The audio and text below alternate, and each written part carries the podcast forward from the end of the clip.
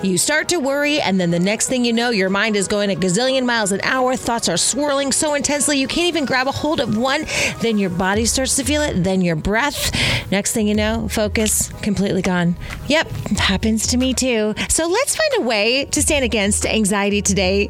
Easier said than done sometimes, right? I know. Because I think sometimes that we feel that we have to be fake and act like everything is okay because we're Christian. Oh, trust me, I do it too sometimes. I will totally admit that to you. Absolutely. But I do have to share that one thing I learned this year during this pandemic, Brene Brown, she said that one way to beat shame is to tell others about it.